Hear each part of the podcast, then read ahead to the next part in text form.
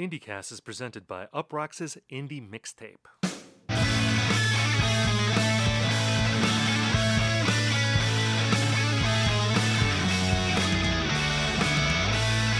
Hello, everyone, and welcome to IndieCast. On this show, we talk about the biggest indie news of the week, review albums, and we hash out trends.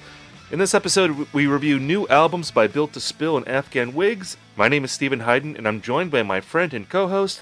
The best thing about him being a podcast host is that he feels like a podcast host. Ian Cohen. Ian, how are you? I really feel like we should have saw it coming that Harry's house would be this year's Daddy's home. I mean, gosh, how much how, how, how much how much mileage have we gotten out of this guy? I feel like our Uproxx higher ups are going to be, you know, pounding on their desks demanding like Harry Styles content, like their pictures of Spider Man or something like that. Well, yeah, and there's also the the contingent of our fan base that is upset that we're going to be talking about Harry Styles again in this episode. But look, we we can't not talk about him.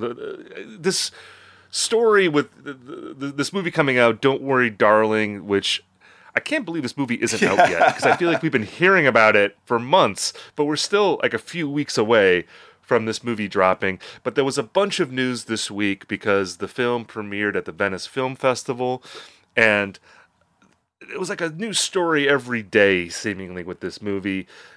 There's the controversy with with Florence Pugh, the, the leading lady. She apparently has a uh, a beef with the director Olivia Wilde because Olivia Wilde and Harry Styles they hooked up during the filming and the timeline in terms of you know, was she still with Jason Sudeikis at this time?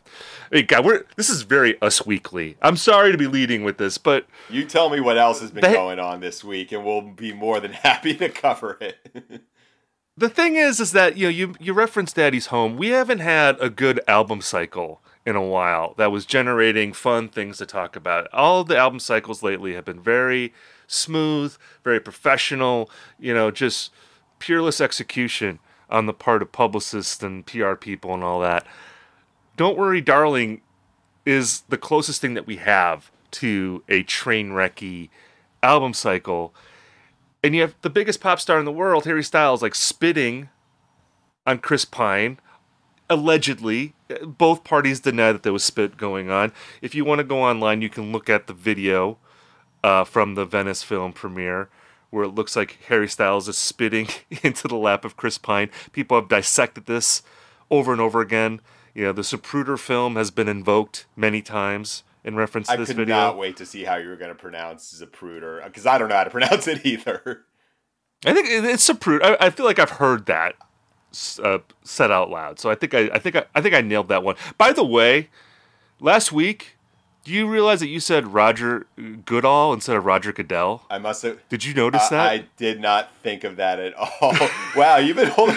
you. Well, no, like because people were tweeting. Because I in the moment, I noticed that, but I was like, ah, you were in the middle of a point. I didn't want to interrupt you. People were tweeting at us about that.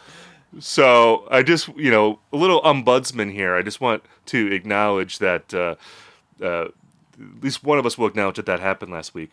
But anyway, you know, in the intro here, I referenced a Harry Styles quote from this press cycle where he said something like, "The thing that he likes about Don't Worry, Darling is that it's a movie that feels like a movie." And people were roasting him for that, even though I know what he means. Uh, they were roasting him for that. There was another quote where he was talking about how music for him is personal, but when you're acting, it's as if you're playing somebody else. That was another Harry Styles That's a great quote. quote. That's like that's like a Lou Reed type quote. Like if Lou Reed was like trying to be funny, he would say that. It's very Aldous Snow. I just go back to Aldous Snow, the character from Forgetting Sarah Marshall. I mean, this whole dynamic between Styles, Olivia Wilde, and Jason Sudeikis. It's very real life. Forgetting Sarah Marshall, except Jason Sudeikis is not a loser. He's a Emmy award winning, very good looking, successful actor comedian. Uh, but I don't know. What's fascinating to me about all of this like Harry Styles backlash that's been happening lately is that it it does show how you know in the music world he's been treated really with kid gloves. I mean, people have been very in the media have been very generous to him, very worshipful of him. And in the movie world, which is a bigger world than the music world, and and much gossipier and and bitchier and all that stuff. he's been getting roasted to a degree where even I think it's a little unfair. Like some of the things that he's been, the people have been making fun of him about this week. I've really enjoyed it. It's been great fodder, but some of it I'm like, okay, ease up on Harry Styles here. You're going a little too far. But I don't know. I, have just been loving this story. I, I hope this movie never does come out, and maybe it never will because it feels like it should have already been out. But you know, we're still a few weeks away, and people just keep talking about all these micro controversies. I don't know. I mean, like I, I, I love how you point out that the movie world, like we think sometimes like the music world is like super bitchy and insular, man. You can get off so much more worse things if you're like on movie Twitter. Like sometimes I have to like check in on movie critic Twitter just to see how bad it could possibly get with music. Like they have absolutely no qualms about roasting people, largely because I think you know, like movie stars, movie directors, like they're celebrities. They're like millionaires. Whereas, you know, making fun of, say, like an indie rock band. I mean, I think, you know, uh, like making fun of an indie rock band, it's like, yeah, this could hurt their bottom line. Like, if you get free shots at Harry Styles. And by the way, like, I, I just gotta, if we have any doubts as to like the extent of this person's influence, I went to Barnes and Noble this weekend and there is I counted it had to be at least 10 different magazines that had him on the cover, not just like, you know, Rolling Stone or Us Weekly, but like magazines that are entirely about Harry Styles. Um, I kind of just wanted to pick one up. It's like, are these recipes? Are there ones where there's just padding? Um, I, I'm fascinated about like who is buying this because he seems to be positioned more as an adult pop star rather than like a teen idol. Well, I, am wondering in the same Barnes and Noble, did you see any magazine covers with Doug Martsch or Greg Dulli on the cover? Like, did, you, did, you see any of that? Because that's that's who we're going to be talking about in this episode. I just wonder, like, do we have our fingers on the pulse of culture, or at least the culture of Barnes and Noble uh, at all? We, we definitely we, we, we definitely do not. But you know what? Like I imagine that most of the Barnes and Noble uh, patrons are pretty interested in what we have to say about these two uh, long-standing '90s institutions. Yeah, well, I'm excited to get into it, but before we get to that, we have to uh, get into our mailbag segment. And thank you all again for writing in. It's always great to hear from our listeners. You can hit us up at indiecastmailbag at gmail.com. Uh, I'm going to read this letter because I feel like it's like directed at you. Like it's not intended to be directed at you, but this might be a chance for you to make a confession to our listenership. So I'm going to read this question. It's short and sweet. It comes from Stephen, and he's from Mount Gambier, South Australia. Is would that be Mount Gambier? I don't know the. Uh, that sounds more French than Australian, but uh, got, you got me. I don't know. Anyway, Stephen, great to hear from you. I don't know if uh, I think we've had other Australians write in. Australia is a great rock and roll country. Absolutely. They always go hard at Coachella. That was the one thing I noticed. It doesn't matter if it's like two o'clock in the afternoon. If you have like an Australian band up there, like there's going to be like hundreds of people waving Australian flags and just going hard all day. Yeah, just just mainlining Foster's like at ten in the morning, getting ready for those early afternoon slots. They're ready to go by the time, uh, well, Australian band like who we have a Gang of Youths, although they're not really yeah. there anymore. Tame Impala, Tame Impala. I don't even think of them as Australian anymore though. So you got uh, Courtney Barnett. You get the the Courtney Barnett set there at the festival. You got all the Australians coming out. Cut uh, copy. cut copy. Is a King Gizzard from Australia? I want to say they are. Yeah. They got three albums dropping. I love that. They announced three albums this week. We have to, uh, we're going to have to talk about them at some point. They'll be an interesting topic because I feel like we are on the same page probably with them. Mm-hmm. I don't know. I don't know how you feel about them.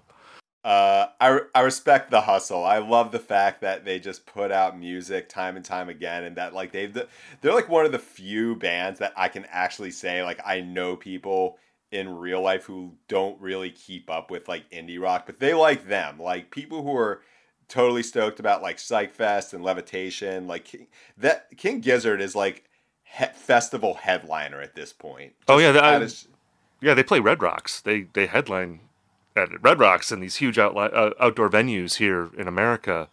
They're big. Yeah, I respect the hustle too. I have not yet found an album of theirs that I really love. I, their, their music kind of goes in one ear out the other for me. But they're putting out three albums like this year, and they might go more. You know, they're, yeah. they're, still you know when they after they drop these three, they might have like another seven uh, in the tank. So uh, you know, uh, their albums are like buses. If you don't catch one, you'll catch the next one. So I'm hoping was... one of these buses I'm going to get on and want to stay on. I was gonna say like New England weather or something like that. If you don't like the weather, just wait thirty minutes. Is that what they say about New England weather? I haven't heard I that one. I think they do, right? I don't know. I don't know. Let's get a let. Uh, um, we're gonna get a bunch of letters from people in like you know Maine and uh, Portsmouth, New Hampshire, saying that I've completely misrepresented their uh, region. Yeah, I don't know. Like New England weather, it's just volatile there. It's you know you're getting sunshine and then it's snowstorm the next hour. I don't know. I haven't heard that one, but yeah, New Englanders we definitely have a lot of New Englanders out there. Write in uh, and uh, hit it up, hit us up with that. Um, let's get into this letter. I'm going to read this to you. This is from Stephen. He says, "Proud to be amongst your most southerly listeners." Yeah, that probably is as far south as IndieCast uh, international community goes. Uh, I just want to ask, who has the squeaky chair? It adds a great aesthetic. Cheers, Stephen. Uh, I feel like Steven is addressing something here that has been part of our sonic tableau, if you will, for the entire run of the show. Is is that there are occasionally squeaky chair noises that echo throughout the episode, uh, almost like a Greek chorus, if you will, uh, commenting on what we're talking about. Ian, do you want to do you want to address this?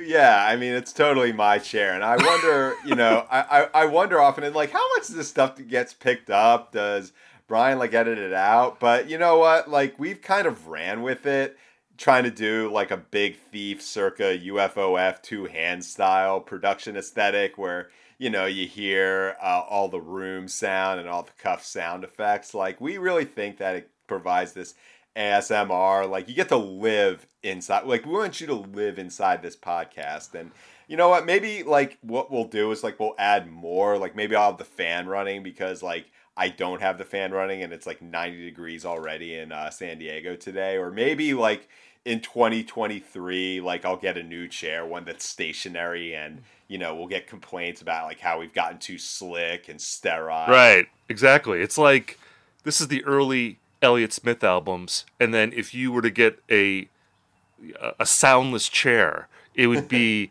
you know the figure eight period. You know Rob some people Schnapf chairs exactly get a Rob Schnapf chair.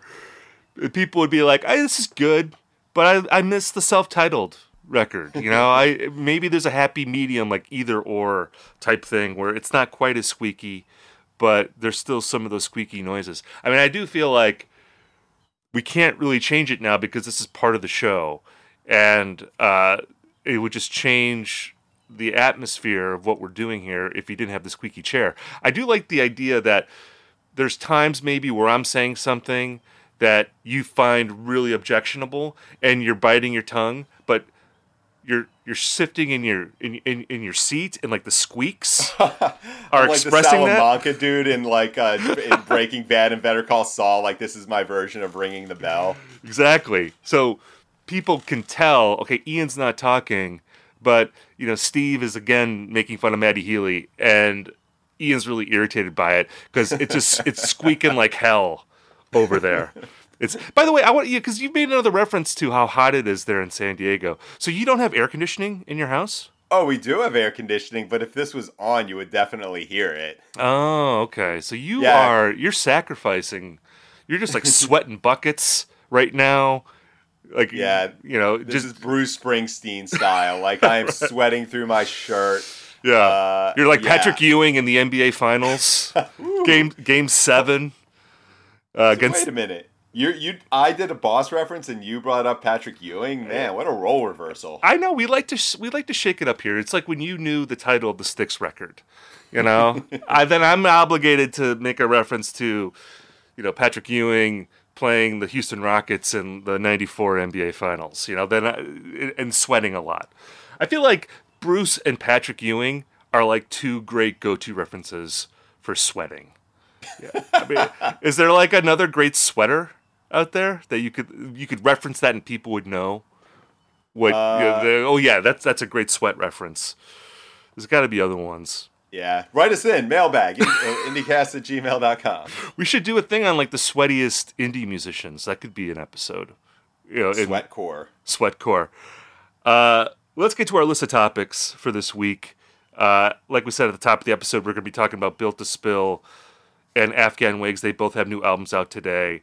And I guess before we get into each record, let's pull back a little bit. It is interesting to me that these two bands are being paired up in this way because, on one hand, they are both, I would say, beloved 90s institutions. They're both survivors. I mean, Afghan Whigs had a break where Greg Dulli was doing other things in the 2000s, and then he revived the Afghan Whigs name in the 2010s. Built to Spill has just consistently been Built to Spill uh, over the course of like 30 years. But it is funny to me because I look at Afghan Whigs as being this um, very stylized horn dog, flamboyant type band, and Built to Spill being this very sort of wide-eyed Pacific Northwest nothing overtly sexual about it at all. Just there's a, there's a sweetness to Built to Spill, a beauty to it. Um, and yet here we are. They're both together on this day, putting out records, and they're both indie rock lifers. I feel like people that like one band probably like the other. Yeah, and they're both on Sub Pop. I think a big, big day oh, in Seattle. right. Oh, I didn't realize that. I knew Built to Spill was. I didn't know Afghan Whigs were on Sub Pop now.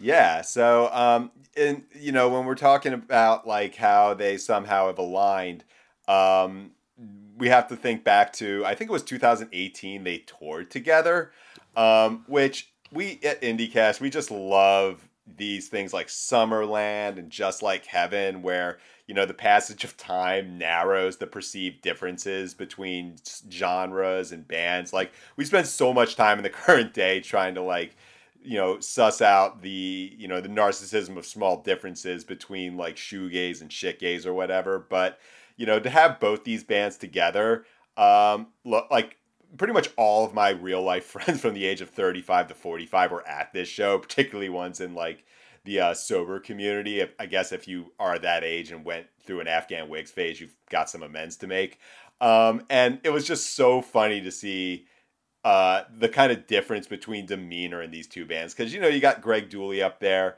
uh, just kind of doing, I got a dick for a brain. And then, like, you know, Doug Martsch, like, it, not hitting the notes at all, asking if, like, trees experience love or something like that. But it, you know what? Like, they, but over the 30 years, they've kind of towed that line between major label and indie. They had, like, a peak around the same time. Um, and yeah, I think it's fair to say that like this is gonna be a like a BOGO type thing at the Sub Pop store. If you get the new Built to Spill album, you're probably gonna want uh, the new Afghan Whigs album, or vice versa. Well, and we'll get into this. I think you and I differ a little bit on which album we would pick up at the Sub Pop store if you could only buy one. I feel like you and I aren't. We're, we're, like we would maybe buy it together to get the discount, but then when we're leaving, we would each take our respective record and go our, on our merry way. But we'll get into that in this episode. Uh, let's start with Built to Spill. The, the, they have a new record out today. It's called When the Wind Forgets Your Name. It's the ninth Built to Spill studio record of, of original material. They put out a Daniel Johnston tribute record a few years ago, but we're not counting that in, in the lineage here. This is the first, let's say, proper Built to Spill record in seven years. And um, I guess let's talk first about just our personal interaction with Built to Spill before we talk about the new record. I actually published a story this week on Uprocks where I interviewed Doug Martsch and we went through all the Built to Spill records. And it was a really interesting interview. He was really candid about what was good and what was not good and what he had his heart into and what he didn't have his heart into. And and it's kind of what you would expect him to say, but it was interesting to hear him uh, confirm it uh, when I talked to him. But I'm just curious, like, what was your first interaction with this band? So I, think back to like I want to say, oh yeah, I heard like Perfect from now on because you know that was like a major label album, but I think back to my. I, I'm very interested to suss this stuff out because when I when I was a when I voted for the uh, it was 2009 Pitchfork did a best 90s songs list and I just saw just there was such a tremendous difference between the experiences of people who were like 18 at that time and 22 or like even 20 so um, yeah I was in my first year of college um, and you know I thought like I knew shit about music. Like I thought because I watched MTV a ton and you know read Rolling Stone and Spin front to back like I knew things about like how shit actually worked.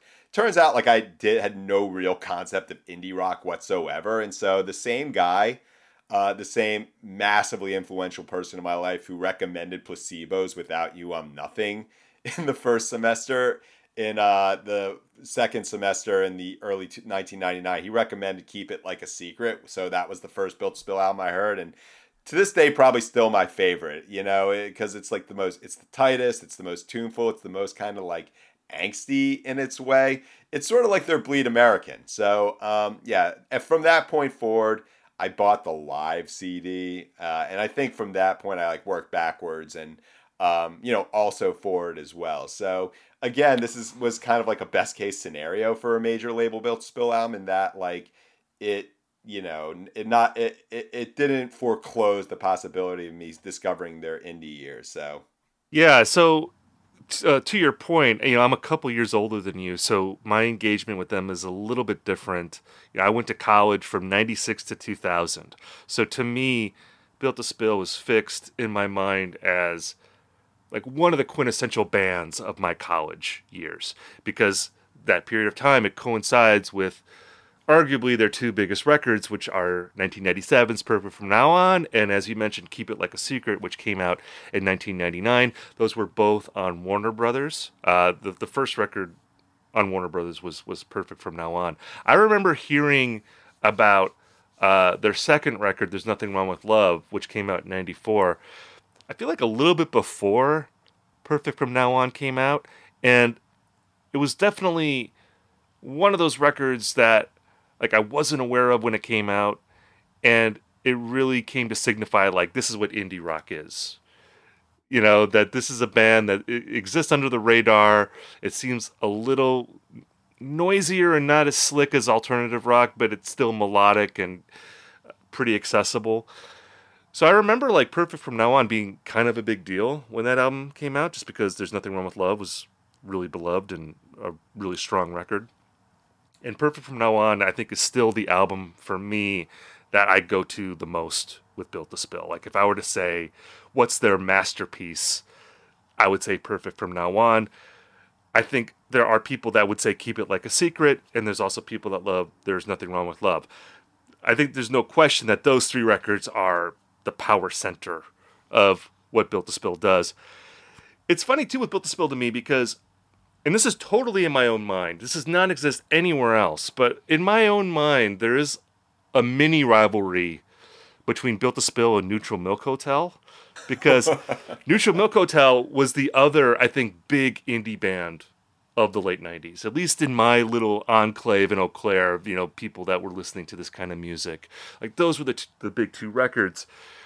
And I feel like, you know, like in the airplane over the sea was the one that really became the big record you know the the, the, the canonized record and perfect, perfect from now on is like beloved i mean that that's also in the canon but i guess in my own mind there's like a rivalry between those two records and i feel like the praise that in the airplane over the sea gets should go more to perfect from now on like that's the album that should have been topping that Pitchfork '90s albums list. Like, wasn't in the airplane over the sea number one? It was like number one or number two. I it think. was up there. Um, the '90 uh, uh, OK Computer was number one. I think it. Uh, there was uh, Loveless was up there as well. Okay, right. Um, yeah, or maybe like a Pavement album or two. But got, I, like I, I think we just need to like kind of stop right here and like pivot in this episode to like an oral history of like Eau Claire slash Appleton's like indie rock discussions in the late '90s. I need to know more. Um, but yeah, I, I always thought of like Built to Spill as being compared more towards like you know bands like Death Cab or Modest Mouse. Like that was the rival, if not rivalry, like the most comparative point because you know like as you were saying, like Doug Martsch, uh, you know, continued to make records for 30 years and Uh, you know, Jeff Mangum has not. So I think that's kind of solidified the legend of In the Aeroplane Over the Sea. Um, and also, I think maybe there's just like this sense of, um, you know, in the aeroplane over the sea being kind of outsider art in a way that you know, you connects and resonates with people uh, who seek out indie rock. But I also think it's very fair to say that there's nothing wrong with love. It's up there with, say, Crooked Rain, Crooked Rain, um, as the embodiment of what, like, if someone were to ask, hey, what is 90s indie rock? I would put that on. Yeah, I would I would too. And and I think the thing with Built to Spill is that there's no cult of personality really, like with Doug Martsch, in the same way that there is with Jeff Mangum or even someone like Stephen Malkmus. You know, like where people really identify with the lead singer and there's this idea of who that person is. And Doug Martsch doesn't really have that. He's just a guy in this band. You know, I think people who like Built to Spill, they they think he's cool. They like his voice. They like his guitar playing. But people don't really spend a lot of time, I don't think, thinking about like what Doug Martsch does over the course of his day in the same way that they did about like Jeff Mangum or again Stephen Malkmus or even like Robert Pollard, like all these like '90s indie rock people.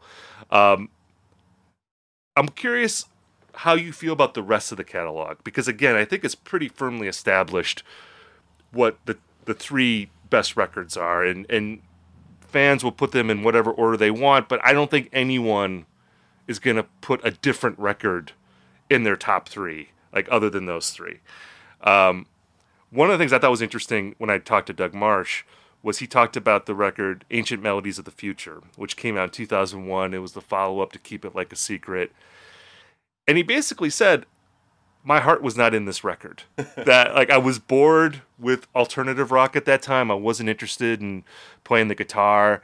You know, I brought these songs to the band because I felt like I had to put out a record because of my contract. Like he had some misunderstanding that I guess he had to put out a record every two years or something, which wasn't the case. He could have waited more time.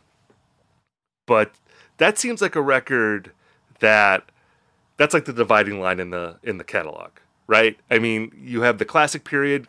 We haven't mentioned the debut Ultimate Alternative Wavers, which came out in '93. That's also like a really good record but it seems like Ancient Melodies is like, okay, this is where a lot of people probably dropped off. I would say that this album, you know, to the degree an album like that could exist in 2001 is like their version of like Come On Feel the Lemonheads or File Under Easy Listening. Like if there if used CD stores were still a thing uh, to the same degree in 2001, like that's what Ancient Melodies of the Future is. Uh, it's an album I think a lot of people our age bought and didn't love. Now, mind you, I kind of love this album in my own way because you know I spent 17 fucking dollars on it at a time where I did not have 17 dollars all that often. So I was gonna love this album no matter what. And I appreciate that your interview with Doug brings this stuff out because you know as much as I want to romanticize the artistic process and think that like bands are like you know fully in the tank when they put out a record. Sometimes they half-ass it. And you know what? Like i fe- it, it felt like uh i could breathe after 20 years that you know maybe my opinion on ancient melodies of the future is the one that doug martsch himself has. And yeah from that point forward and maybe it's because i was out of college after that point like nothing that built to spill did there like i was kind of an a la carte person from from that point forward. Like I remember um, you in reverse, the one that came out in 2006. Um, my experience with that album is inextricable from the leak that had like "Who is Mike Jones" ad libbed over that. Did you did you get that leak back then? You know that sounds vaguely familiar. That's uh, which is such a bizarre thing. The "Who is Mike Jones" thing. I think yeah, I think I had that. Yeah, I mean, like now for for our younger listeners, like back in 2006, the these things called albums might do something called leaking where you could hear them on the internet before they were supposed to come out. Like this was around the same time that you could hear Return to Cookie Mountain and like with um Wolf Like Me as the lead track rather than I Was a Lover, but um, yeah, from that point forward, like Built to Spill albums were like welcomed. Uh, you know, there would be a song or two I'd like, but you know, I'd never be able to like truly invest myself in it. It was like, you know, like a TV show that I could check in and out of. Um, and you know not feel too strongly about it. Like maybe I'd be compelled to review one and drop like a 7.0 on it and then forget about it completely. Yeah, you know one one thing that Doug martsch said in the interview, which I I'm sure he believes, but I don't think lines up with anyone who actually listens listens to this band, like their experience with this band. Like he said that every Built to Spill song is an anomaly. You know that there is no quintessential Built to Spill sound, and it's like, really, come on. It's like his his voice and his guitar playing are so distinctive that even though there's been different people that have come in and out of that band, there's a through line with the records where they're not radically different from one another, and in a way that's a blessing because you know you talk about you in reverse. I actually think that's a legit comeback record. The first song on that album is going against your mind which i think is like one of the great built to spill songs. Like i'll put Absolutely. that that the, the album itself i don't think is as good as the first three or those that the first three but those core three records. But that song can stand up to anything that they've done in the past. And i think the record overall is quite good but the albums that they put out after that, I think, like you said, they're all like 7.0 or so yeah. records, you know, 7.0 to 7.5. They're all good and they're all enjoyable when they're on. But because of the Built to Spill formula, you always feel like, well, if I want Built to Spill, there's, there's those three records. And you're not going to really need to hear anything else. It's going to be lesser iterations of like what those three records are. So you know, that's the blessing and the curse of having such a distinctive uh, sound is that all the albums are consistent, I think, but you're also going to have a hard time topping what people consider to be your classic work. Um, which brings us to the new album. Because I will say that I, this record, I think, is their best since You in Reverse. Like, if I were going to do a top five Built to Spill records, you'd have the core three in whatever order, You in Reverse, and I think you'd throw this one in there. I think it's a pretty strong record. And it, it surprised me actually how much I like this album because again, like you said, I like Built to Spill. I will always listen to anything they put out, but I'm usually listen once or twice and then I'm done. But I've been enjoying this record quite a bit. I think there's actually some like pretty strong songs on this record. Uh, I would say that like I wouldn't put it above "There Is No Enemy" if only because like "Hindsight" is one of my favorite Built to Spill songs, and nothing like it wouldn't matter if like you know "There Is No Enemy" had like "Hindsight" and nine songs that like totally sucked. Like the fact that it gave me "Hindsight" it makes it uh, inevitably better than you know the the newer one. By the way, I think we just kind of have to point out that the title of this album, "When the Wind Forgets Your Name." Compared to Afghan Whigs, how do you burn? I mean, boy, does that does that really spell out the difference between these two? Yeah, I mean, with this one, um, you know, I think it's it's I, I I've come to realize through this album that it's probably impossible to write a bad Built to Spill song, but it is very possible to write like Built to Spill by numbers, and that's kind of what this album feels like to me. I'm not mad at it in any way, but um, you know, I feel like there's just something kind of missing. Maybe it's like the tempos are too similar, or that you know some of the guitar solos happen where you expect them to, or I don't know. Maybe I'm just like exhausted by the built to spill sound. But uh, I gotta ask, and I'm not like putting you on blast or anything like that. But one thing I do find out is that particularly with like older artists, when I interview them, I tend to like the album more uh, is there like any component? Do you think there's any component of that? Like, have you experienced that in your career as a writer? Yeah, I mean, I, I know what you mean, and and there probably is an element of that. There's also an element of just having revisited all these albums, and you know, again, like when you're listening to these records, I, I I do think that I don't think they've made a bad record. I think all their records are really enjoyable. The question is, how sticky are they? Like how yeah. how much do you actually want to go back to it? And that's the question uh, that can only be answered over the long haul. I mean, I've been immersing myself in the catalog here in recent weeks, so I think that certainly probably influences my opinion a bit. But having revisited these other records, I will say again, I think that the new record is quite good. And you said that it, you can't really write a bad Built to Spill song. I don't know if Doug Martsch can write a bad Built to Spill song, ah. but I think there's a lot of other bands that have written bad Built to Spill songs. Like this is a band, and I, and I said this to him. I, you know, because he always talks about like I'm not a good singer, I'm not a good guitar player. And I was like, you know, a lot of bands that have come from your part of the country, you know, the, like the like the upper western part of America, I feel like Built to Spill is like a touchstone for like what people emulate, and that's starting with you know you mentioned Modest Mouse. I mean, they were one of the earliest bands to draw on Built to Spill as an inspiration, and in a way, you could say that they surpass Built to Spill. I think that the peaks of Modest Mouse surpass Built to Spill. After their peaks, it gets a little rocky, but you know, just his voice and again his guitar playing. I think it's so elemental to like a lot of like crunchy guitar leaning rock music from that part of the country. Yeah, and I also think that like we have to mention Death Cab for Cutie, who I mean Ben Gibbard will all but admit that on the first two Death Cab for Cutie records, there's like just some like outright built to spill ripoffs, and you know I think that their um, influence has I don't know. Like I almost think of it less as a Pacific Northwest slash Mountain Time sound as like a Philly sound because uh, there are like entire labels and scenes of indie bands these days who are more or less doing there's nothing wrong with love fanfic. I mean, I don't think anyone's really trying to do perfect from now on. Like that's a very hard record to emulate, but um, it's built to spill just kind of endures because in some ways it's like easy to sound like built to spill, but you know, Doug Martsch, I I guess he's like a very self-effacing dude in that like uh, he might not be like a virtuosic guitar player, but like the way he voices chords and riffs, it's like you play that and it's like I want to sound like Built to Spill, and plenty of bands have done just that, which in a way makes me appreciate Built to Spill more.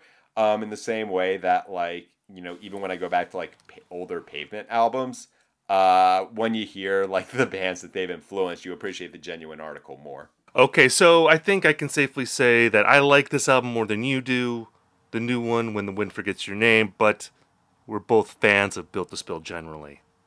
I I I, I am all for the uh, Built to Spill extended universe.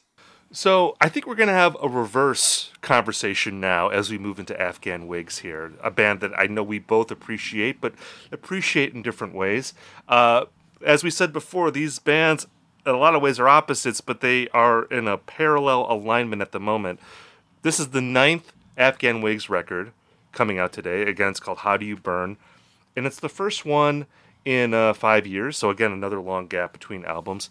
And Afghan Whigs, it's been interesting because while Built to Spill has just continued on pretty much continuously over the course of 30 years, there was a break in the history of Afghan Whigs where you know they start putting out records in the late 80s, they reach their peak in the early to mid 90s, and then there's a breakup at the end of the 90s, and then they come back as Afghan Whigs 2.0 in the mid 2010s, and they've been putting out records pretty consistently ever since then. Um, I know, like you and I were talking a little bit before this episode. You and I have different, I guess, first encounters with this band. I'm curious, like, what, how did Afghan Whigs first come into your life? So they, I have vague but like very true memories of like seeing the Gentlemen video on MTV once, and I think I heard Honky's Ladder on alt rock radio once, and and Honky's Ladder that's from Congregation, right? No, that is from Black Love. That that's from Black Love. Yes. Also, like if it, I I don't want to like distract from the episode, but like maybe take a four minute break and go watch the Honky's Ladder video. like this, I, I beg of you. Like if you want to see like what people were getting away with in the '90s in this like kind of post Reservoir Dogs like Tarantino time, go watch the fucking Honky's Ladder video or watch any of their live performances from the Black Love era. But um, yeah, I mean, like I heard, I I was aware of their existence, but like thought of them as maybe like an angrier urge overkill or something along those lines. And um, you know, like I never felt much. They they were like one of those bands that like would never show up on the best of the '90s list. Um, but I was kind of aware they were maybe on that B tier along with Urge or like Grant Lee Buffalo or something like that. And so, oddly enough, the first Greg Dulli project that I bought was his uh, Twilight Singers project in 2000 because, I mean, again, this was me in college. I was listening to any rock band that was like, yeah, we're really influenced by electronica and trip hop now. Uh, I play that album a lot when like I couldn't sleep, and I don't mean that as a diss.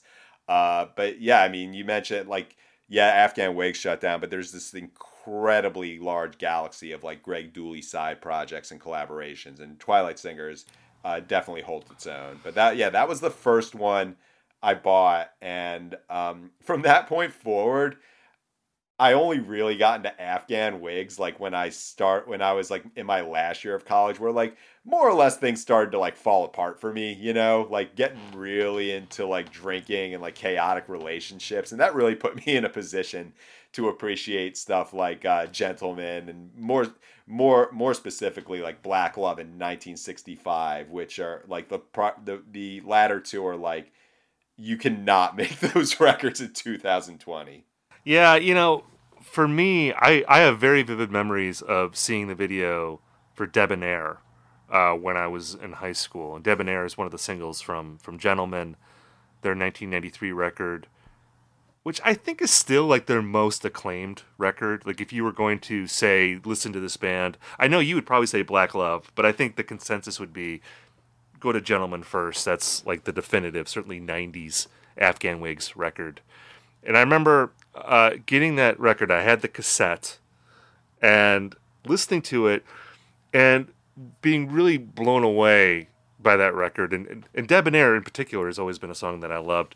And the thing that stood out about Afghan Whigs in the early 90s was the sexual provocation of that record. You know, Greg Dulli on that album, he's writing about like the worst parts of the male psyche. You know, and this was at a time where you had bands like you know Pearl Jam and Nirvana consciously trying to counteract the you know macho stances of like early you know of like 80s rock and 70s rock. It was a it was a time of like sensitive rock stars. And Greg Dulli offered this counter programming to that where I, he is a sensitive guy I think but he there was a thing with Afghan Whigs at that time like where they were playing with sexual imagery and racial imagery in very provocative ways. And there was something very kind of disturbing about it, like for me as a teenager, uh, like the frankness with which, uh, you know, Dulli wrote about these things. And it just looked like a portal to like the adult world, like like the sort of seedy side of the adult world uh, that I wasn't quite prepared for when I heard the record. like I like in a way, I was just thinking about this. I liken it to like the first time I saw Taxi Driver when I was like when I was 14, and I remember thinking like I'm too young to be watching this. You know, like Travis Bickle going to porn theaters and seeing like Swedish adult films and just really gross stuff. And I was like, I can't wrap my head around this, man. Like I, this is. I, I, thought I was a worldly teenager, but I'm like, I, there's still an innocent side of me that does not want to be exposed to these things. And Gentlemen was like that in a lot of ways as an album. And I have to say, you know, you talk about the galaxy of music that Greg Dulli has made, and there really is like a lot of music that he's done.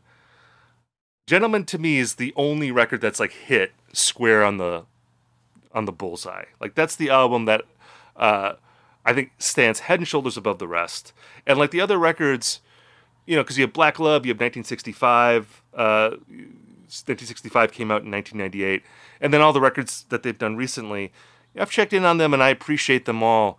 But I don't know, Gentlemen to me is still the one, and I don't think it's even that close, really, in their catalog.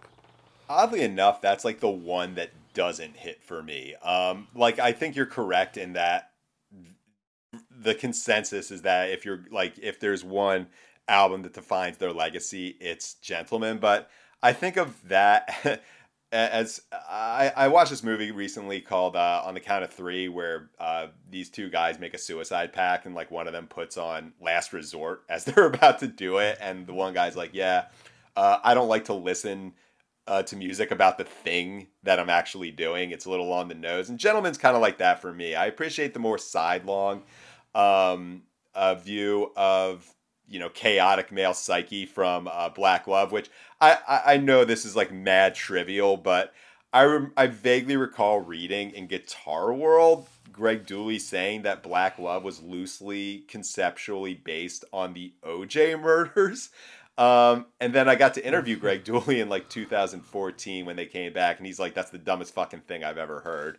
So, but you you probably did read that. That sounds like something he would do. I mean, the thing with Greg Dulli is that I find that conceptually he comes up with really cool ideas, or at least interesting, provocative ideas. But then musically, it's not quite as interesting to me. You know, I, I, I like, like I would love to talk to him about his albums maybe more than listen to them. Does that make sense? I think that's a fair thing because look, some aspects of uh, Black Love and especially 1965 like don't really hold up that well. Like I imagine if I were like several years older when those records came about, I would have thought maybe they were a bit over the top like cuz yeah, like you were saying Greg Dulli plays with a lot of like, you know, hip hop and like black exploitation tropes that um you know don't ex- don't exactly hold up all together that well. And yet at the same time when you look at their recent work like they performed with usher at the fader fort at south by southwest sounded really good. They cover frank ocean. It sounds really good. Like this guy um i think nowadays has like a gravitas that like makes their forays into like hard soul and r&b like hold up a lot better than when he was just like this angsty 20 something dude from Ohio. Um, I, you know, like I, I put on these records when I find myself wanting to be in a mood, and I don't think that they are as aspirational as they used to be. But I think compared to Built to Spill at the very least, like In Spades, the record they put out in 2017, great record. I think it's really up there with some of their best work. The Twilight Singers, I think Blackberry Belle, uh, which came out in 2003, um, maybe at times I say maybe that's like the best Dulli end to end project, which I think he kind of agrees with as well. Yeah, and the Gutter Twins album he made with Mark Lanegan. There's like a long relationship between those two. Just very, just a very, very, very expansive catalog, all of which centers on this strong uh, personality, which I think in some ways me- makes it much harder to incorporate Afghan Whigs as an influence because you can sound like Built to Spill without you know thinking of Doug Martsch. You if you're gonna like try to make an Afghan Whig song, you can't be Greg Dulli. So uh, I think that maybe explains why you don't see them as much as a touchstone for indie rock. Yeah, and I think also you mentioned uh, how he's often drawn on you know soul influences, hip hop influences, and I think the reason why it, it, translates well is that he's always come at it from a sincere place. You know, it was there was never an element I think even in the '90s of like we're a white band doing this hip hop song and isn't that funny? You know, because that was the thing that existed in indie rock for a while that it'd be funny for a white rock band to be playing black music, which you look at that now and it's it's so stupid and offensive. But I don't think Afghan Whigs were ever coming at it from that direction. So I think that's why a lot of that stuff holds up, even when it is, I think, pretty provocative.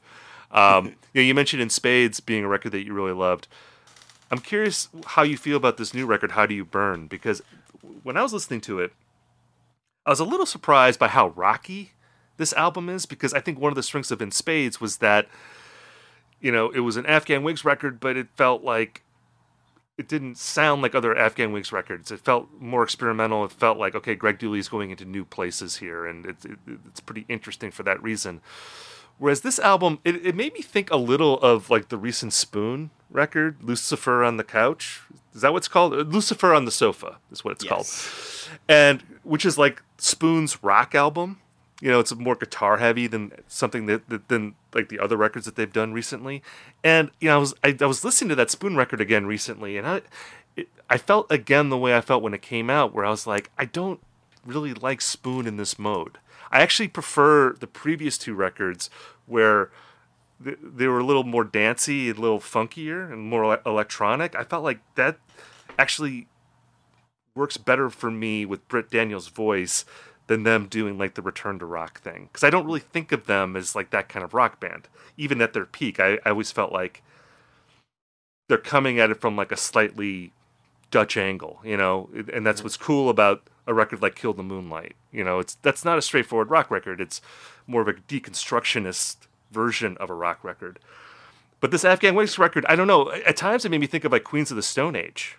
You know, like it had that Yeah. kind of vibe to it to me, which was fine. But I don't know. I uh, that's not exactly what I want from Greg Dulli. I don't think. The first single, you're correct. Uh, make you, I'll make you see God is. Uh, that's the first thing I thought of. Queens of the Stone Age, and you know maybe thinking of it as like a tribute to Mark Lanegan, like you know two two degrees removed.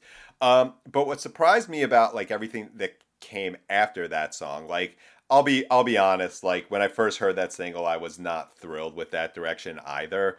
Um, but it turns out to be kind of like a, a fake out, I think, on this record. Um, maybe it's just like the cover of this that reminds me so much of like the Twilight Singers uh, albums, like Blackberry Belle and Powder Burns, uh, which came after it. Um, in that, yeah, there's like this kind of dirty rock element that you're talking about, but I think there's it's a little bit more experimental. You hear like some drum machines going on. Uh, there's like some ballads happening, and I think that's where Twilight Singers holds up better in some ways than Afghan Whigs, is that they were able to integrate more of the balladry and you know the trip hop stuff that Greg Dulli is always interested in. Um, I think there are like at least a couple of these songs that will that that enter the Afghan Whigs canon. Line of Shots is really good. Uh, Catch a Colt, another great one. I like the collaborations uh, that occur on this, and um, it just sounds to me, um, even if like you don't think it's as strong, I guess, as the Built to Spill record. Um, I think that like Greg Dulli, to his immense credit, is always trying to do something different or just like advance the advance the idea of what Afghan Whigs really is. Whereas like Built to Spill, you can kind of you kind of know what you're getting into, and so I well, he's be- but he. I will say though, I mean, Doug Martsch is trying to do something different. I mean, this latest record he recorded with a different rhythm section. It's these two guys from the Brazilian psychedelic rock band, and I'm gonna butcher this pronunciation. uh, it's like Aura, O R U A. Anyway, so he's trying to do something different. I guess we can argue about like whether he succeeded. Again, I think just because if you have Doug Martsch singing on it, it's gonna sound like Built to Spill. But I mean, I think he is trying. Is my yeah point. i think he's trying and also that like you you were kind of intimating that maybe he doesn't exactly like he's maybe not like the best uh, uh he's not the best critic of his own work is like saying like oh i don't like have a great voice i don't know how to play guitar it's like there's no quintessential song he's trying but i think afghan whigs has proven to be like a more versatile band Right. Yeah. No, I, I, I agree with you. I again, like you mentioned in Spades, you know, Built to Spill hasn't made a record like that. You know, like where I would if you put that next to Gentlemen, they are distinctly different in a way that like if you put when the wind forgets your name next to There's Nothing Wrong with Love, you know, they're much closer together uh, than those Afghan Whigs records would be.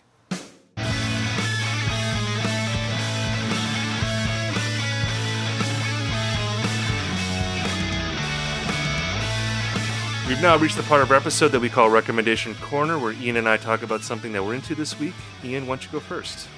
All right, so I want to talk about this uh, band from Arizona. Um, not something I get to say very often. Uh, their name is Holy Fawn, and their new album is called Dimensional Bleed.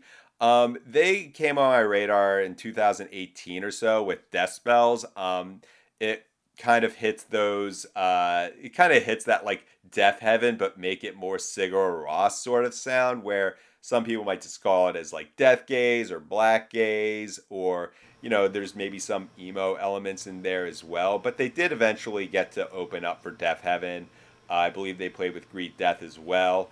And uh, this album has been highly anticipated in its uh, in its little corner of the universe for quite some time. And Dimensional Bleed, I think, really um, establishes them as like a band that is doing this particular thing as good as it can be done in 2020. If you're, I can imagine this like playing really well with the uh, sort of people who whose favorite bands of the past 10 years are like Nothing and DIIV.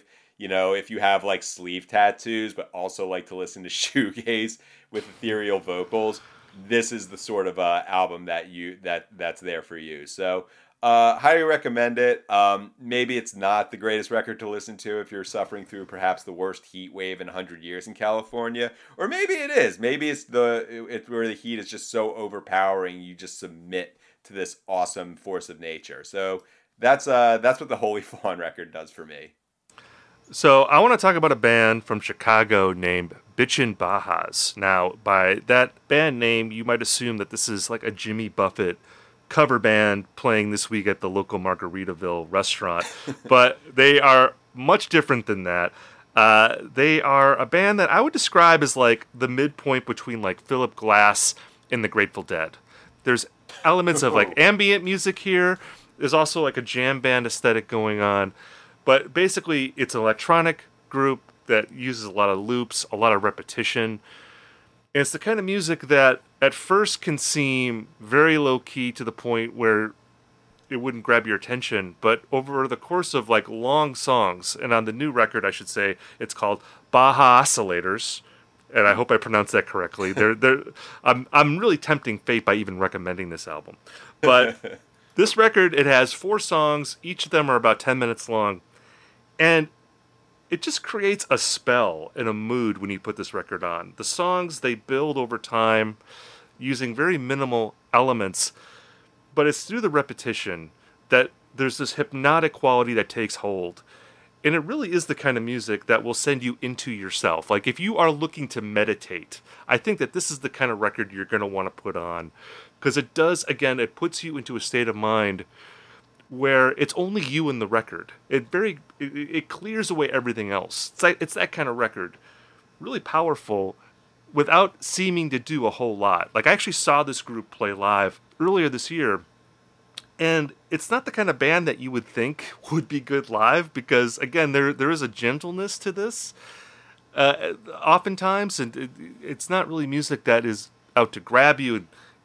The band really has no stage presence to speak of but again, there's something about it that really draws you in. And I'll again, I'll go back to that Philip Glass meets Grateful Dead. I think that that is a good comparison for this group. So, you know, I've been thinking like, is this a band that I want to be stoned to listen to? Because I think it could be amazing music to listen to stoned, but I also feel like it could send me into some dark places in my mind that I don't want to go to. So that's something I still need to figure out with this band. But again, check out this record out. Uh, the band is called Bitchin' Bajas. The record is called Bajascillators. They have other records too. You can find them all on Bandcamp. Definitely check it out. I think it's interesting that like both of these records, despite coming from extremely different uh, corners of the music universe, is kind of like on the same tip. It's like, yeah, this is very immersive, very dark uh, could send you to some really scary places when you're high. I mean, maybe we just need like a bitch Bitchin' Bajas Holy Fawn tour, a la Built to Spill and Afghan Whigs. It could be good. I I, I feel like bitch Bitchin' Bajas would be more on the Built to Spill side, and uh, Holy Fawn would be on the Afghan Whigs side, perhaps because I don't know if they're dark exactly. It's just again, it's very ethereal music and just being hypnotized in general kind of scares me. And there's a hypnotic aspect to this music where it could go either way. You could have you could experience spiritual transcendence, or you could be sent into like the darkest pits of your own psyche. Could go either way. But isn't that what we want out of records that could send you either way? I think that this record could do that for you. So hopefully go check it out if that's what you're looking for. Thank you for listening to this episode of IndieCast. We'll be back with more news and reviews and hashing out trends next week. And if you're looking for more music recommendations, sign up for the Indie Mixtape newsletter. You can go to uproxx.com backslash indie, and I recommend five albums per week, and we'll send it directly to your email box.